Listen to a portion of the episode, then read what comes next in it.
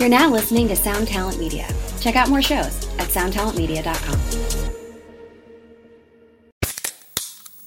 Hey, what's up, everyone? I'm Matt McGachy, the vocalist of Cryptopsy and the host of the Vox and Hops Metal Podcast, where I sit down with fellow metal musicians. We talk all about their lives and music while sharing killer craft beers. If you've ever wanted to sneak backstage and share a beer with one of your favorite musicians, well, Vox and Hops is the podcast for you. This week on the podcast, I had an amazing conversation with Morgan Lander and SJ Jones about Kitty Pig. There is this episode and over 450 other ones to help you enjoy life, metal, and craft beer. So what are you waiting for? It's time to become a Vox and Hops head. Cheers! Hello and welcome to Matt Meets the Music Industry, the Matt Bacon interview podcast show thing. I haven't worked out an intro pattern yet. But more importantly, I am here today with a very old friend of mine, um, Jarvis Leatherby of Night Demon, Iron Grip Management, a bunch of other things. How are you, Jarvis? Good. Thanks for having me, Matt. Get the intro was great. That's all you need. Get right to the point. Yeah, I mean, you know, well, I'll, I'll come up with like a fun pun or something in the future. We'll be okay. Um, so let's sort of dig right into it. You know, obviously, I've known you for a long time as the bassist and singer of Night Demon, and um, you know, obviously a band manager for Cirith Ungol, your own band, uh, Visigoth, a bunch of other stuff. How did this all start? Uh, that's a loaded question. You mean Yeah, like right. how do how do how do what start How, well, okay, so what's your what's your like comic book one? Like, what's the starting point of Jarvis in the music? oh man, that's probably just being in a band. Uh, you know, starting out in like junior high, kind of like most like most people do. You know, um, Mhm. being in bands and then transitioning to the point when I was, I basically dropped out of high school my senior year to tour with bands and to promote shows. I was promoting shows all through high school, and that kind of that kind of went to a serious level at that point. I really lost interest in school, and um, I mean, I don't know. In hindsight, um, you know, I may I may have done things a little different. I don't I don't know. I guess anybody could say that. Um, I don't really Mhm. have any major regrets, but um, um, I think my my mom would have liked me to finish school. You know, I, I ended up I did I did get my my GED and then do some some college later later on after that. But uh, um, yeah, at the time, I mean, that it was the the opportunities were there. It was exactly what I wanted to do, and um, things things got really heavy really quick. And I was doing I was promoting some pretty big shows from like age seventeen to twenty. So um, that world was calling me, and uh, I had like a uh, like a kind of like a college fund set aside by my grandparents, and I had uh, I couldn't re- I couldn't have access to that money legally until I was 18, and, and when I did, I basically took it to to bring bands over from from Europe and stuff like that, bands to America, and uh, uh, it was cool. It was well worth it. I was involved in some pretty big stuff, and like. Uh, um, you know, so a lot of bands that uh, that that are pretty big now, and a lot of legendary bands that that at the time weren't really seen as legends. They were just kind of like has been bands. So it's it's kind of funny. Like you don't you don't realize something that's when you're when you're working in it at the moment, you know, until later on you kind of look back and go, wow, you know. I mean, I remember even like doing a lot of stuff with King Diamond and and doing Mercyful Fate shows and stuff like that. And uh, you know, at that time you know, the like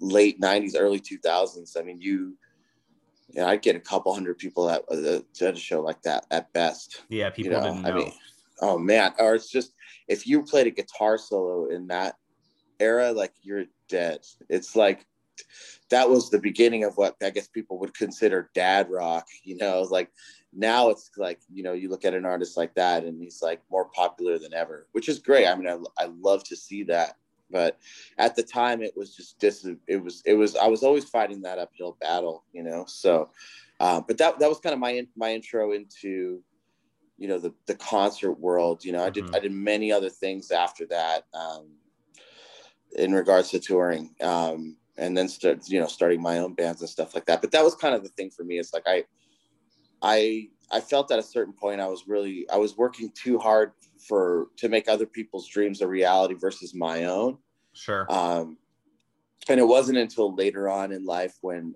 when I got into managing other people's bands that I had a, a, a different kind of relationship with that that I was comfortable with, which we could get into. But yeah, well, I was I wanted to say it's kind of it's funny you talk about dropping out of high school to to book shows because I dropped out of college. Like I think you met me in like the 20 minutes I was in college. yeah, I'm not I'm not sure. I mean, I remember you being pretty young. I think like, we met like 2014. Okay, yeah, like that's that's pretty much when Night Demon started.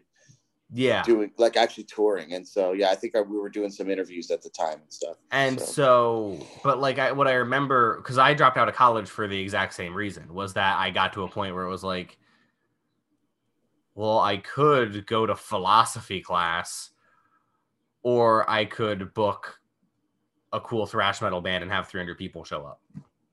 Yeah, absolutely. You know, I think you know? that yeah, like my regret about my only regret about uh the school thing is like I think school teaches you discipline. It teaches you discipline of like of of learning, of yeah. getting things done and um and that kind of stuff. And I struggled a lot throughout my 20s because I didn't have that kind of discipline.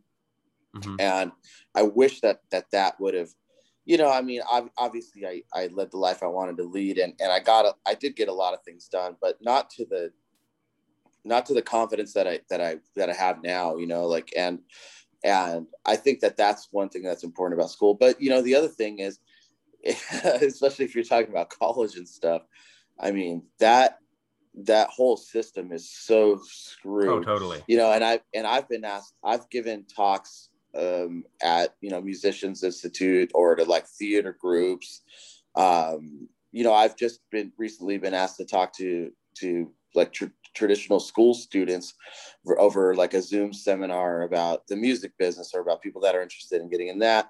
And that it, even at that, they're they're gearing that more towards college, like getting me to to try and encourage kids to to go to school. But I'll tell you, it's like my assistant has a degree, has majored in, in music business at, you know, I'm not going to name the university, but you know, I mean, basically through the, at the end of the day, she kind of told me like, Hey, I, everything that they taught me there, I, I learned through you in a much shorter time by do actually doing yeah. the work. And, and there were some things, man, that were just the curriculum is so dated with an industry like ours that constantly changes every day with technology and all this stuff. It's like there were things that like you know i would have to sign off on her final exams and i would i would say like hey look this isn't correct you know and she didn't really want to raise any red flags with her professor but it's like i'm like look like he needs to know that this like this is the incorrect this is not the this is not legitimate how you do something and 100%. at the time yeah so at the time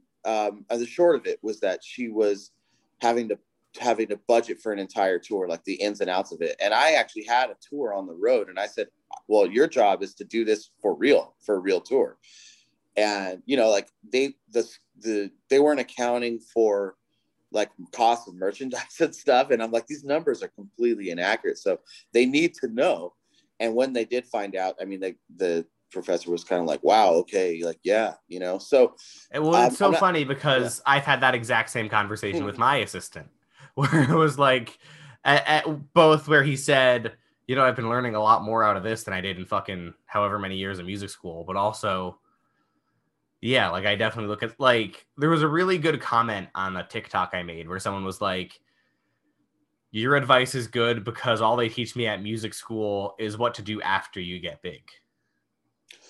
Pretty much, you know. Um, the, the the other thing is that just the school system, especially in the United States, is just, I mean, it's so screwed up. I mean, it's just, it's an insane amount of money that leaves a lot of kids in debt for most of their lives, uh, an unforgivable debt. Um, and it's crazy. I mean, the amount of money that these universities charge. I mean, even right now, like Harvard and Yale and like Ivy League schools like that, they're charging the same amount of money for Zoom lessons. You know, I mean, it's it's it's insane, and these kids are getting raped. And you know, we were always like from the I was from the generation of like you know you go to college or in my generation it's like a lot of people that I grew up with were like the first in their family to go to college right so it was like yeah. a big deal it was a big deal and you know we're told that you know you go to college you, you get a degree and you you're basically basically promised a good steady career. But we're learning in these days that that is absolutely not the case. And there are so many kids that have no prospects at all coming out of school. And you know so i'm not knocking it. And if you have a trade or whatever trade schools are great. If you have a specific need or want it's great to have that education. But i wouldn't leverage four to six years of your life and uh, mass amounts of, of, of finances that you don't have for something for something like that. I mean, really doing uh, doing doing something is just doing it, right? I mean, Yeah. even if and and you know, I think a lot of people should. It's just like playing music or anything. It's like you can't be afraid to be really shitty at something when you start. But if you have a lifelong commitment, you know, I mean, like I don't, I don't recommend this business for anybody, but I only Totally. do it because I only do it because it's who I am. Like I've tried to do other things and it just doesn't feel right to me. Yeah, Like, no, yeah. you know, I Right? just like I like so can't imagine like waking up and not like talking about the Melvins all day.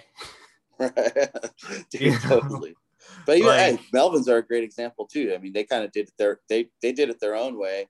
They've been up and down through many scenes through decades and you know accumulation factor is great for those guys. Now after 30 35 years as a band whatever i mean they've got like tons of records and a lot of respect uh, across all different genres you know Yeah. and those guys just those guys figured it out as they went along. I mean, I would argue Melvins are the most important rock band of the last 35 years. wow. Okay. Okay Um, but but that that's a separate conversation. So Okay. okay, so okay, so I want to circle back into more granular stuff with regards to like music management, right? Yeah. So within you know, I one of the things I find interesting about management is I think different people di- every manager seems to have a slightly definition slightly different definition of what they do. How would you describe your role in the lives of the bands you work with? Yeah. Okay. I think it varies from band to band. However, um, like I never wanted to be a music manager ever. It was never my my desire. It just kind of came by default. Um, we were friends with uh, the band Visigoth, and they were about to get into business with some pretty, I don't want to say bad people, but an agent specifically and a manager that I knew were, were going to do absolutely nothing for these guys, you know, just because I had Mhm. known these people and I had seen what they had done, which was nothing, or which was say talk a lot and really do not do a lot. Mhm. Um, but I mean, they, these people were from LA and, you know, I'm from Southern California and, you know, Visigoth is like a band out in Salt Lake City, Utah. So they're Yeah. basically marooned on an island in the middle of nowhere. And they don't, you know, they had a, a good, little bit, yeah. They had a, they had a, a, deal, a record deal at the time. So they, they were, they weren't an unknown band, but they, uh, it just got to that point and, and I kind of just said, Hey, look, you know, like I don't want to see you guys go down this road. Let me help out and let me try and do something. And that's kind of how it all started. But um, like without getting into my story, uh, I want to make I want to get make this more about uh, information for people because my story is everywhere. But um, you, you know, I think what being involved with the bands, I mean, some bands I'm involved with where it's like I'm responsible for a lot of their personal lives in a way, you know. I Yeah. mean, like it just depends. Uh, you know, the the manager is, is the manager's job is to to guide the career of the band, um, and also keep harmony within the band. Make sure that the bills are paid. You know, this kinds of stuff. Make sure you know taxes are done and and everybody's everybody's set with everything and everybody knows what's going on. And and the manager's job is to guide the, is to direct the team because i mean you have record companies you have you have uh, marketing people uh, publicists agents you know everybody everybody's got to got to got to work together but somebody's got to be commanding the ship. And somebody it's you, you need a point of contact that's not you know that's not not everybody in the band and bands don't understand this a lot at first but not everybody in the band is going to have is going to be able to, to have a conversation with with everybody that the band works with you know like it's you you need you have to have uh you The have to have dude. a point yeah you have to have a point man you know and you also have to have a, a mediator you know somebody somebody in the middle somebody that can do the you know and that's the struggle with managing my own band. It's like sometimes i've got to play hardball with people and it sucks because it's like i want these people like i want to be the cool likable band guy. Like they're dealing with me because they like what i do. And then when it comes down to business i mean sometimes you have to you have to do right business for yourself and that could get in the way you know? So it's always good for a band to have a manager like that. But i think the best quality is you know i'm I've, i'm out there doing this stuff the same stuff that these bands are. So i have a very good understanding of what it takes what's really happening you know from the ins and outs of the artistic and creative side of it to actually being in a van touring on the road you know and splitting money five ways and stuff like this. So um, you know a lot of i've always kind of thought the best managers were guys that or the best anything. Were are guys that have actually had experience doing it you know? So but not that's not to say i mean look there's been great band managers in history that haven't been in bands so um, and i've and we've all learned from them. They, they wrote the book on that stuff you know so. Yeah, no, but I think that's absolutely accurate. So, okay, so yeah, so so then I guess kind of the the, the next question is like on a more specific level, you know, um, I feel like a band like Cirith Ungol isn't really as like they're, they're more in legacy mode, whereas someone Right. like um you know visigoth is still are nowhere near the peak of what visigoth can be right how do you how do you what actions are you specifically taking to kind uh, especially you know coming out of the pandemic what actions are you taking to kind of move visigoth forward in 2021 Well, I mean, they're a unique thing, uh, band in the fact that like they just they're not a full time band. You Yeah. know, I mean, they're they've got something really good going where, the, you know, they're they're it's kind of weird. They're kind of like a a cult band, you know, but Mhm. they're not an old school. They're not like some undiscovered gem yeah you know they definitely have a cult like following and when they do stuff it matters and it counts but i mean they're just for for various like family reasons health reasons and um uh, job related thing career related things they're just not a full-time band and like Sure. it they have the opportunity to be though and sometimes like you know that kills me inside. And also you know it's kind of like i'm sure many other bands and many other people would love to be in their position and would take full advantage of it. However you know i mean i have this i go back and forth with the label about this all the time because i'm like yeah there's these opportunities out there for them but it's not like i mean you, you can't force somebody to do something. You Yeah. can't. I mean I, i've done it. I've tried. I've i've i have forced people to do things. And it's just it's not good. It's not. It's not. And i've i forced people to do things because i thought it was in their best interest. I really felt that and believed that. Now I'll- i was correct that those were good career moves but i was incorrect in the fact that it was in their best interest because that wasn't their interest. And no matter how no matter how much somebody tells you that they want to do things like they don't really want to do things unless they do the things necessary to get it done. That's just how it is you know everything else is just a wish and a prayer. It's like you know but the people that actually do it you you'll you know you can tell they stand the test of time always. They just they don't quit. They stay in the game long enough. And a lot of times bands quit right before something great is about to happen to them and they don't even know it you know it's it's it happens so many times and they just they by the time that opportunity comes they can't pick up the pieces you know and i always i never was one to believe in luck really you know? When you think Mhm. about it like a lot of these overnight successes took 10 years. People just don't see that. And the john wooden the uh, ucla basketball coach had this great quote and he says luck is where um, opportunity meets preparation you know so i always felt that like there's so many bands that are just they're they're working so hard on what they do and when that opportunity comes they're ready for it many bands are not ready when that opportunity comes because they've been Yeah.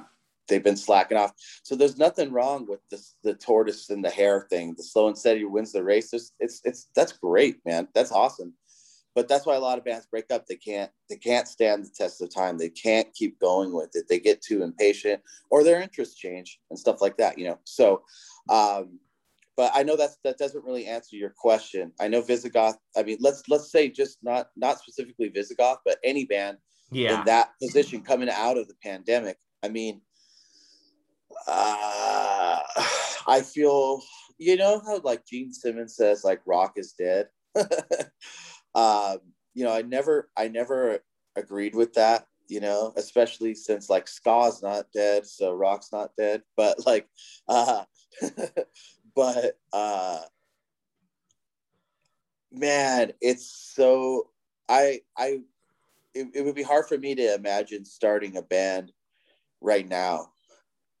Uh, it can be done, and look, all if if if you have good music, people will find out about it, and it's it's easy to get it out there, even though there's a lot of noise. If it's good, people will find out about it. But bands in our in our industry and in our well in our genre, I should say, um, need to tour. You know, it's a it's a live style of music, so the touring market's going to be a very strange world out there and we, we just don't know what it's going to Yeah. be yet so um, a lot of things are opening up in the states right now uh, but we don't know that could easily close again or it could be a segregated thing where you need to be vaccinated to go to a gig which is like man that's not something that i'm interested in telling a fan like you know that they can't come to see us if they're or any of our bands if i mean I, i'm not I'm not supporting any vaccine or anti-vax. I really don't have an opinion either way. You know, like I'm going to do whatever it takes to to go play, which probably means like, yeah, you're going to have to be have some immunization. I mean, we've had to have immunizations to go play in Guatemala and in other countries like that, and those immunizations have been there in place for decades. That's just the way it goes, you know Yeah. and that you don't want to go somewhere and get sick. Um, but I think that the mid level of touring is going to have a really hard problem from now on. So I like agree. not not your big not your huge bands and not like the bands that are like going to play in the underground and, and go tour in bands and stuff but like the casino rock stuff ah, it's like it, it could be those bands might have a tough time you know like the the Ratts and cinderellas of the world you know i mean there's always going to be a place for that but you know the cruise ship thing uh, who knows? I mean everybody gets sick on cruise ships. That they're like notorious for that. Now like i don't know that whole industry might die. Who knows? I mean we, we, we really don't know. But i don't know. I, I always think there's a future there's always a future for rock music. If you're if you dedicate yourself to it and you're good at it and you're willing to i mean dude like guys in Night Demon i mean we were homeless for four years. So uh, but those were the best years of the band. I mean we really we really hit it hard. I mean we we stayed on the road constantly so we wouldn't we we we were never home. We couldn't get a job because we weren't home long enough that anybody would hire us. You know we completely dedicate ourselves to it and there were very very hard times but it was totally worth it. And i think a, a younger bands right now are going to have to go through that big time you know so we'll see what happens yeah And I think that brings you together in like a really meaningful way. You know, that idea of just like bleeding it out for 250 shows a year and not really having a place to stay when you're home. That brings your band together and allows for something extra to happen.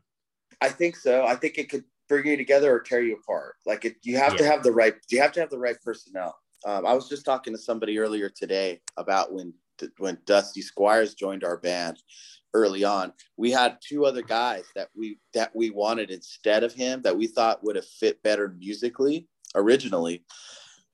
But we kind of looked at the character and the personality of these guys, and it's like, man, we wouldn't last a week. And it's like you look back now, and like he's still in the band, he pulls his weight and he does such a great job and we we get along like brothers and we get along like family this one one of these other guys is like a heroin addict like a deadbeat dad. Like you have to be around like-minded people. It's so important. And i'd rather take like i'd always take anybody in business or in music that's like that's that is eager and hungry and always wanting to get better and wanting to learn more than just somebody who right off the bat is like oh they just have this you know the, natural talent or they're they're the they're at the they're at their peak now you know and and you can't hold on to people like that anyway you know? So uh, i think that's way more important. The attitude and the mindset is is where it's at you know? I agree. I think that's um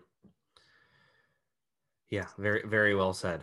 And so kind of tying into that then the question that's sort of on everyone's mind is like well when do you think touring is going to come back on mass yeah so um you know i mean it's funny because if you would have asked me in a year ago I would have already said it would be back by now. So, but based but based on the way people's attitudes are now and the the vaccine rollout, um, the successful side of it and the unsuccessful side of it, I would say, you know, unfortunately, it sucks. Like I I would like to think that theoretically we're moving towards a global economy, like, and in the next ten years, like travel will be much easier and uh, governments will be getting will be more unified and stuff like this the people of the world will be more unified right but it's, i honestly see it happening now where there's going to be a huge segregation like yeah. country country wise like borders are going to be closed you know they're they like they are now but more so i think like i think what you'll see with touring is you'll start seeing bands touring in their regional areas, playing local shows, then touring in their regional areas, then touring throughout their countries. You won't see a lot of international stuff happening because borders are closed and a lot of things a lot of things that a lot of just common fans don't understand is especially in the United States all these bands I mean they there's a there's a there's a, a big process of them getting over because technically they're working there's a long visa process it's a lot of money um, last year, that price doubled under the Trump administration. Um, and it's becoming more and more difficult. Uh, it's becoming more and more expensive. And as if you're talking about limited capacities, I mean, there's no way these bands could come over here financially and they, they would just take a bath, you know? So, yeah. Um, yeah. So, so that's one angle is, is, is bands getting into other countries. And that that's really tough because it, it, if, you, if you look at a place like Europe, where you know heavy metal and, and just metal in general is just very it's very it's very big. That a lot of that depends on American bands coming over and playing. You know, so that's it's American metal is big there. It's not just European metal. You know, European yeah. metal I think is actually more popular in, in, places like America than than some places in Europe. You know, so uh, uh, but yeah, I, I would, I would, I think that that's how it's going to be. I, I think that there will be some tours happening this fall in the United States with U.S. bands.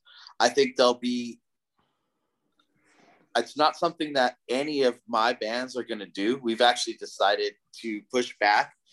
Uh, we all have stuff booked for the fall. I've got multiple tours booked for the fall where, that we're going to push back because, again, kind of like what we just talked about, we've all collectively decided that we're not going to, you know, there's 48 great in the there's 48 states that are connected that you can travel through right now. Each of those states are going to have their own rules. So we can't be going from going to New yeah. York and, and, playing a show in New York and then saying, okay, well, all the fans need this travel pass, immunization passport, right? And then we go play in New Jersey the following day, and it's like, well, uh, no holds barred, like whatever, anybody can can do whatever they want, you know. And then what if we go to another state and then that state knows that our tour package played at in Florida or something, right? Where there was all these outbreaks and stuff, and they all of a sudden say, "Well, we don't want this happening here," or or the people, the fans could say, "Hey, you guys were just in some highly infected area, right? So yeah. we don't want to we don't want to play the political game. We'd rather not. Plus, come on, I mean, a band like Midnight is going to go play they, they have no interest in playing a show where people can't let loose you know like that's what they're all about. Like they, they don't want to play a show where people are corralled in boxes and you know having to wear masks and it's just it's just it's a bad representation of what we're about. So it's a tough situation and i judge nobody who wants to go out and play in that situation. I really don't i really don't. It's a personal choice that we're all making and we're just saying look it, it, the reality is it's probably going to be two years uh plus two i mean I, I i'm thinking april spring like yeah spring of 2022 is when i think everything i'm not going to use the word normal or i or new normal but i think that is a safe bet where i would say that international touring will be happening I think that sounds about reasonable. all right Sorry, I was I was about to sneeze. no, no, that's cool no. but yeah, no, I, I I I agree with your general prognosis, and I definitely think I think there like I kind of almost think there's gonna be like this weird like sacred time for local bands this fall where like like you said, the big boys aren't gonna be able to tour because of state by state restrictions and because of oh, you were just in a highly infected area. We don't want to go to your show and interact with you. But I think that because of that, because a lot of the big guys I know aren't touring this fall, I think that local bands will have a chance to like get to play all the cool venues, but also have a public who like actually want to go to shows. You know, whereas I think normally like getting people to go to an all local bill is like impossible. Oh dude it's like yeah these days yeah I mean, but but uh, now people actually like miss shows, and I feel like I think it's great, man. I think it's great. Honestly, like it, it sucks for it sucks for people like us because we're like the very last straw of this whole thing, right? yeah, But but I mean, come on, like we needed a shake up. You know, we needed I agree. things were get things were getting stale in the scene, man. Like, and not because it's nobody's fault. You know, it's not that things were bad. Things were just getting a little bit mundane, and like creating the hunger again. Like, I have no problem with that. I'm I'm okay with this forced break. The problem that sucks is just not knowing. It's hard to plan your life when you just don't know. So that's why we're pushing back and going, okay, we we feel very confident that this is when it's going to happen. So let's make plans now. So the, the next year of our lives, we can plan and do some other things with our life that we've always wanted to do that we've never been able to do. Because I mean, a band like Night Demon, we've done 600 shows in the last four years pre-pandemic, and it's like that's what made us. We broke from the road because we kept going and playing for people. Yeah. But but like I don't know, like it, it we you you kind of you can oversaturate yourself too you know like it, like at least that we know that when we come back the fans are going to be at least they've missed us you know? I mean because yeah, that's the that's the thing. It's like it began to be a thing where maybe it wasn't so special seeing the band play. Like we were known as the ultimate road warriors but like if you missed us it's okay because you know we'll be back in a few months you know? So uh so now it's kind of like i like for me personally i'll never take another show for granted. Like there were times like when we were on tour in 2019 where i'd get woken up in the bus like and it's like hey it's time.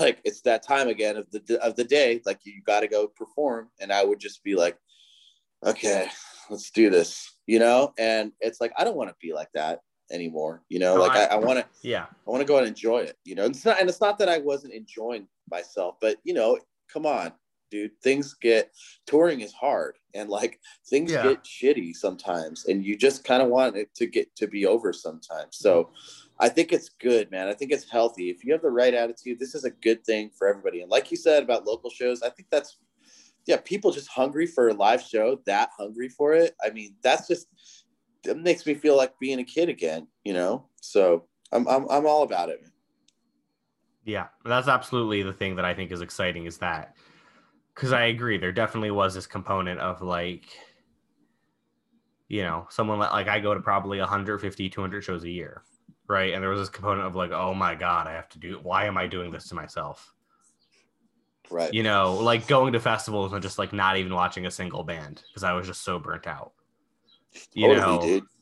and Yeah. now it's like oh okay this is actually we're back. Like let's go. Yeah, i like actually want to be here. You know i'm not just trying Yeah. to bump into someone i need to talk to. It'll be interesting rollout man you know it's Yeah. gonna take some time though it really is i mean uh you know japan and australia and like a lot of those you know that area especially japan they're not even they're not even putting any holds right now. They're just like, look, Oh, yeah. like like we're not even going to start putting holds on things until we know what's happening. So it sucks that you know there was the world was so open, man, and it was so easy to play. It was easier than ever to go anywhere in the world and play a gig. Yep. And now it's like that that's the only thing that bothers me is just the segregation that we have now, the nationalism that everybody has now. It's really, Yeah. really sad. It's really sad. And I hope that, you know, I mean, whether you agree with the vaccination thing or not, I'm not here to talk about that, but it's it's it's a fact that it's going to be required for a lot of people to live normal life again. And it's just because that's what society's going to do. Society's going to put the clamp down and say hey this is the way we're we're doing it. And you know i'm sure there'll be other societies that split off and form their own colonies and they and more power to them but for for a guy that's going to travel the world you're going to have to get this thing. And i just hope that our country in the united states does something with all this extra shit and gives starts giving it to some of these other countries that are having problems rolling this out because what happens is not to get too political but what happens is if if these countries have a 5% or under vaccination rate and this and they the virus mutates then we're all screwed again. Like it just spreads over and over and over again. So there's no use in just getting the whole united states all vaccinated and leaving everybody else in the world out of it because you know uh it's it's just gonna it's gonna cause a lot of problems for us you know? And so you know and and i i just hope that we can all do that. Like i said a, a global i mean I, I i'm not i'm not so much into the global economy. I am a capitalist in a way and i think there is there's some good things about capitalism uh definitely. And there's great things about america being able to live your dream and not have a ceiling on it you know and be crunched down. But uh, I do believe in a global unity. You know what I'm saying? Like a Yeah. world flag or something would be cool. You know, it's like we, it's like dude, you spent a lot of time in other countries too. I mean, you know, it's like it sucks that it's like what what age are we living in, man? You know, it's like it doesn't matter where you're from. It's like some people shouldn't be like okay, right now it's there's a problem with people going to other countries like to see their significant other. What if your girlfriend or wife or whatever is like from another from another country? It's like you know you can't help that, but that's those borders are closed now, you know, and like relationships and love is not tourism, you know, but the, the governments don't see it like that. And the same with the arts. The arts have been left to die on the vine, and the governments are not they're not looking into and they're not taking care of this this this sector at all and realizing like that they should be trying to put this back into play somehow even at a safe socially distancing because it's good for people's souls it's good for their morale Yeah, well, there's that, that there's that Churchill quote. One second, let me pull it up. Yeah. Um, when they asked him about uh the art budget, right? They were like, yeah. So the, so they asked him to cut funding for the arts during World War II, right? Right. Because it was like, you know, they needed all the money they could get to fight the Nazis, and he replies, "Then what are we fighting for?" yeah right And it's So like-. So great yeah I mean, you know, like that's the thing. And it's just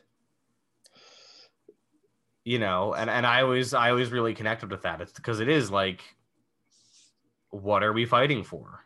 It's so true man you It's know, so like true. isn't this how we, you know, isn't this like the thing that like it differentiates us from the beasts?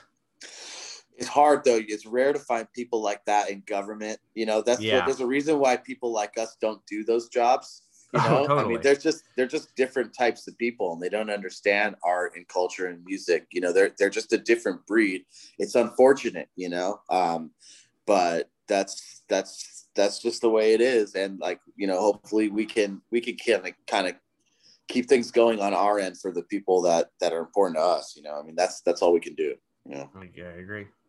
Yeah. So, okay, so to head towards the end here, okay. Yeah. Someone is looking to get into management. Mhm. What is your biggest piece of advice for them? And I'm Man, gonna after I'm gonna yeah. cite a piece of advice you gave me many years ago. Oh, okay, okay.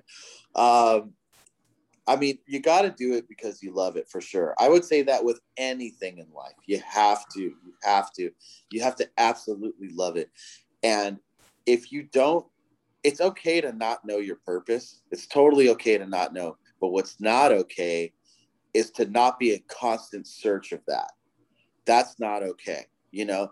Um, a lot of people like we talked about college earlier like a you know you, hey you might not know what you want to do with your life when you're 18 it sucks to have to make that decision and make a big financial commitment for the rest of your life to that decision you know? You you, you people i encourage young people to just try a lot of different things you know? Try a lot of different things and when you find something that you love go just just go completely headfirst into it and and just worry about just that you know and be be the best at that. But if it's music management it's hard for me to say because again like i just educated myself in the business because that's how i got my foot in the door by because i wanted to play you know i wanted to play more shows for people. I wanted to tour. I wanted to get signed as a band so I, I started in the industry like that i see a lot of the a lot of people that that are a lot of people get into it because they want to be involved in the scene. It's the same as movies Hollywood.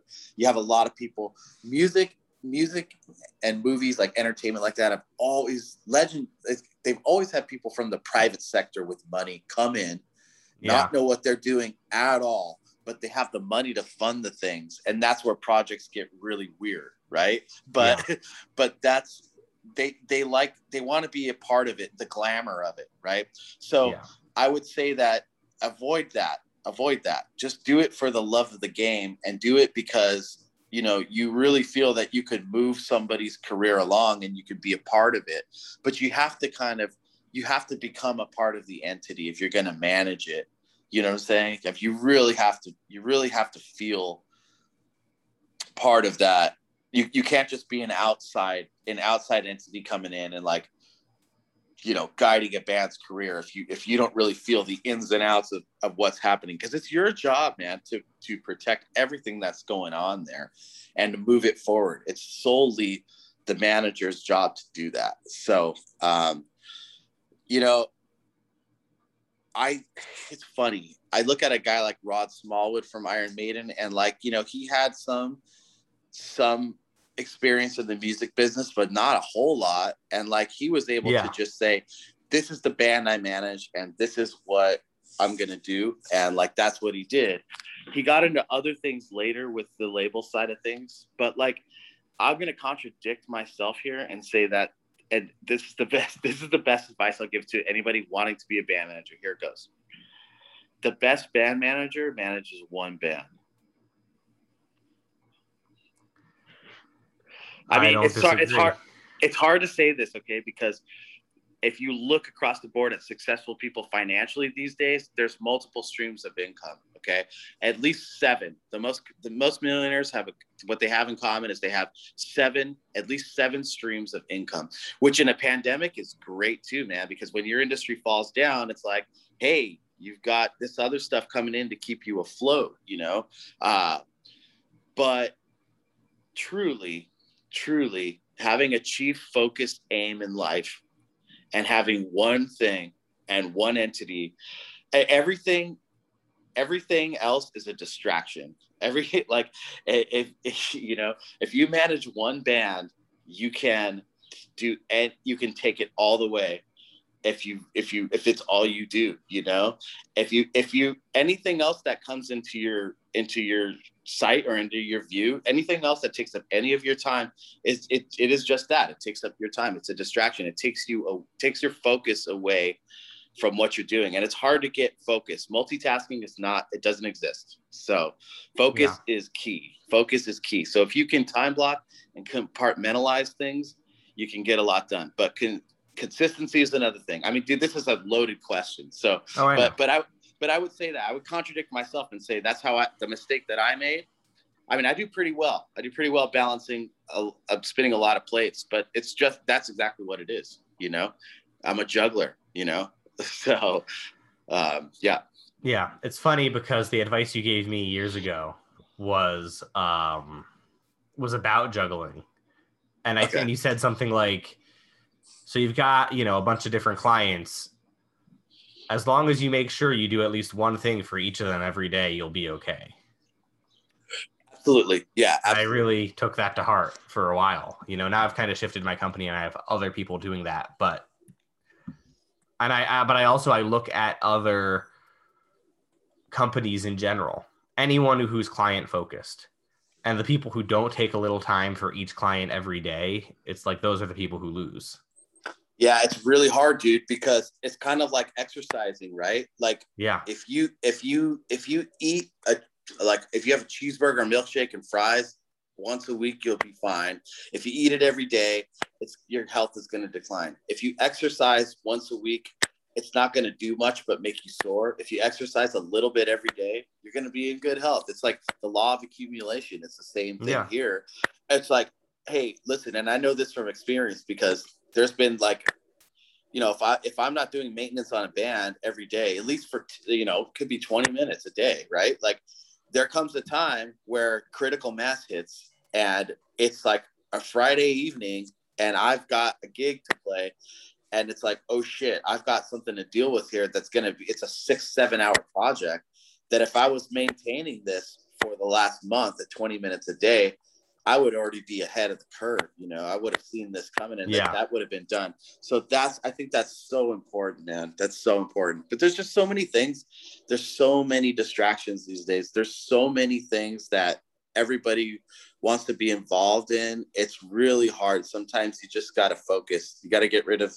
I have that problem a lot, the shiny object syndrome. You know, something comes into your wheelhouse and you're like, ooh, yeah, I can do that. That's cool. Or here's a great opportunity. But you got to realize that the more successful you get, there's going to be way more of that. More people are going to want to partner with you. They're going to want to work with you. They're going to want a piece of you the more successful you get. But you got to remember why you got there. It's by, by focusing on what you actually have in front of you and making Yeah. that the best thing instead of just being okay at a bunch of different things. Pretty much. Yeah.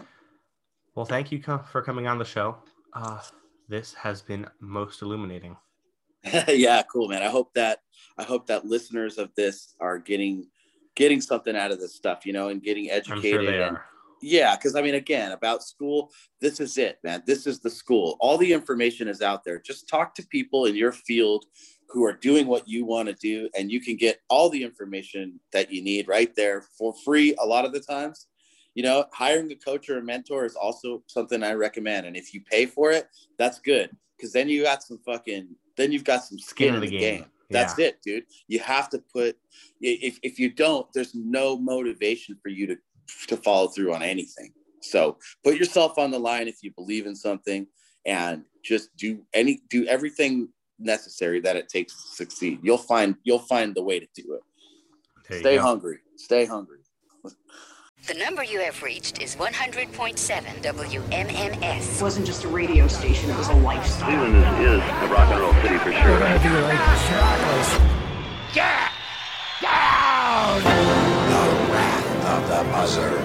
WMMs, Cleveland. The rise and fall of one of the most iconic radio stations in America. Profiles, The Wrath of the Buzzard, PROH Files. Subscribe now wherever you get podcasts.